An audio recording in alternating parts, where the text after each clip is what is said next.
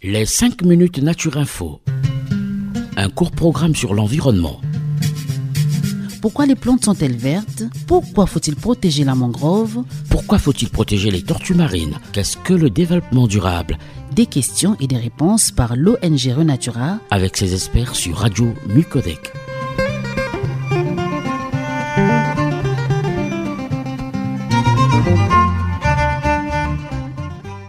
Chers auditeurs, chères auditrices, bonjour. Bienvenue dans les 5 minutes Renatura, la chronique environnementale de l'association Renatura Congo en partenariat avec la radio Micodec. Aujourd'hui, dans cette émission, nous recevons Madame Mabiala Gladys, éducatrice à l'environnement chez Renatura Congo, qui va nous expliquer ce qu'est une catastrophe naturelle. Bonjour Madame Gladys. Bonjour Monsieur Boris. Alors, une catastrophe naturelle est caractérisée par l'intensité anormale d'un phénomène naturel. C'est en général un événement brutal, car il arrive sans prévenir, et subi, car il n'est pas choisi par les populations touchées. Prenez par exemple la pluie. La pluie n'est pas dangereuse en soi, mais une pluie trop intense peut engendrer de grands dégâts matériels et humains. Alors, une catastrophe naturelle est caractérisée par l'intensité anormale d'un phénomène naturel. C'est en général un événement brutal, car il arrive sans prévenir, et subi, car il n'est pas choisi par les populations touchées. Prenez par exemple la pluie. La pluie n'est pas dangereuse en soi, mais une pluie trop intense peut engendrer de grands dégâts matériels et humains. Au Congo, les dommages causés par les pluies diluviennes dans plusieurs départements ces dernières années ont engendré des érosions dans les grandes agglomérations, des inondations, des glissements de terrain, ainsi que l'ensablement de certains quartiers et l'effondrement de certaines infrastructures comme des écoles ou centres de santé. Les populations ont aussi perdu des moyens de subsistance avec la noyade de leurs plantations,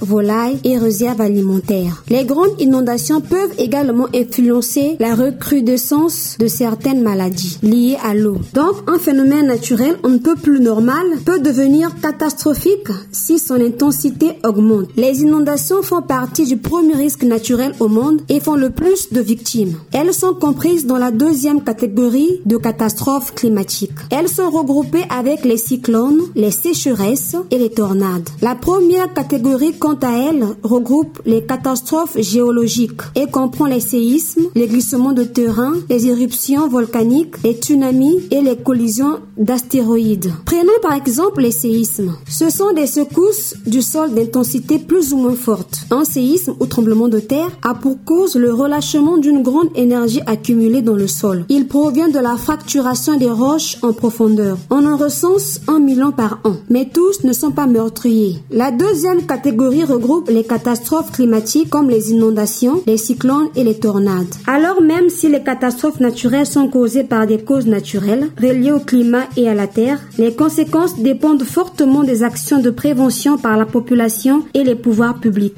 La modification du milieu environnant peut par la même occasion accroître les dégâts engendrés par ces catastrophes. Par exemple, la destruction des mangroves par les activités humaines influence les impacts des tsunamis ou cyclones sur la région touchée. En effet, la mangrove constitue une protection, voire un bouclier essentiel contre les effets de l'érosion, faisant office de tampon contre les vents forts, les tempêtes et les tsunamis. Au-delà de ce rôle de protection, la mangrove abrite des dizaines d'espèces de poissons, oiseaux et petits mammifères, en plus d'être une source de nourriture pour les pêcheurs et communautés locales. Une étude a montré que la présence de mangroves permettrait de réduire le coût des tempêtes d'environ 20%. Et il suffit de seulement trois années pour passer d'une étendue de vase à une forêt de mangroves impénétrable. C'est un atout non négligeable quand on sait qu'après le passage d'une tempête, la forêt de mangroves peut être entièrement ravagée. L'être humain a donc un rôle important important à jouer dans la gestion des catastrophes naturelles. Avec une bonne prévention en améliorant son environnement et une stratégie de réaction à ces catastrophes, le bilan des dégâts peut être diminué. Mesdames et messieurs, nous voilà arrivés à la fin de notre chronique. Nous remercions notre partenaire, la radio Micolec. Nous remercions nos auditeurs. Nous remercions aussi l'éducatrice, Madame Gladys. Pour ceux qui veulent nous appeler, vous pouvez le faire au 05 742 42 80. 05 742 42 80. À très bientôt. Écoutez, écoutez, c'est Radio Mucodec. Radio Mucodec.